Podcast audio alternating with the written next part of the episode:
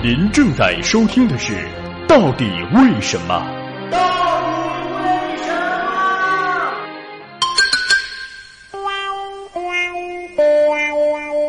印度和巴基斯坦为什么会分家呢？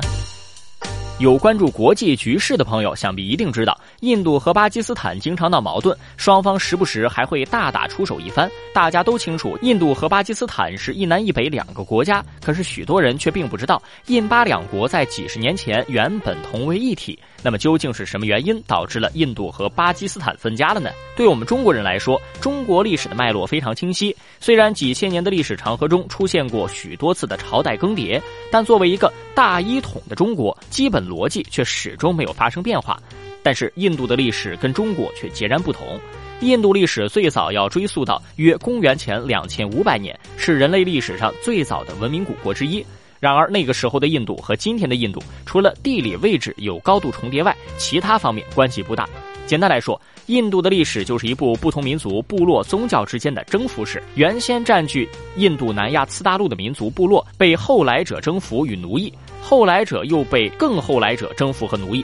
这种征服往往都是自北向南推进，其中对今天印度和巴基斯坦影响最大的，当属建立于1526年到1857年的莫卧儿帝国。印度教是印度的主流宗教，在印度有着相当久远的历史。大家所熟知的印度种姓制度就是核心教义。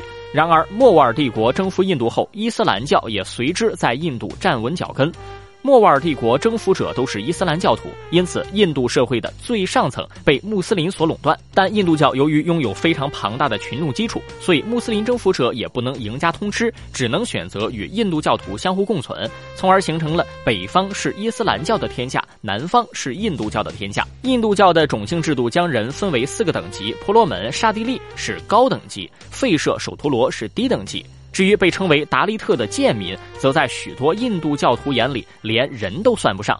所以在种姓制度的压迫下，吠舍、首陀罗的生活都是比较惨的，达利特就更不用说了。可是伊斯兰教有一个教义是，只要入了教，大家都是穆斯林。穆斯林的意思就是兄弟，大家是平等的，能甩掉卑贱的身份，在理论上与高层贵族拥有同样的人权。这对许多生活在底层的印度人来说是相当具有吸引力的。因此，不少对印度教没有那么虔诚的教徒纷纷选择皈依伊斯兰教。如此一来，许多印度教徒就不干了：“你占了我的地盘，还要拉我的人，哪有这么欺负人的？”于是，印度大陆上的宗教之争矛盾就这样产生了。最开始，双方的行动还比较克制，主要也就停留在耍阴谋诡计、给对方添堵的程度上。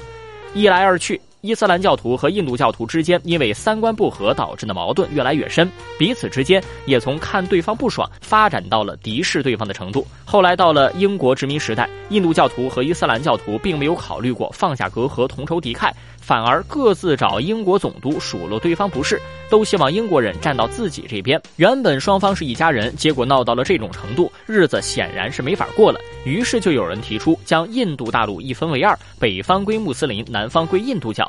大家各过各的。二战结束以后，英属印度独立已经成了板上钉钉的事儿。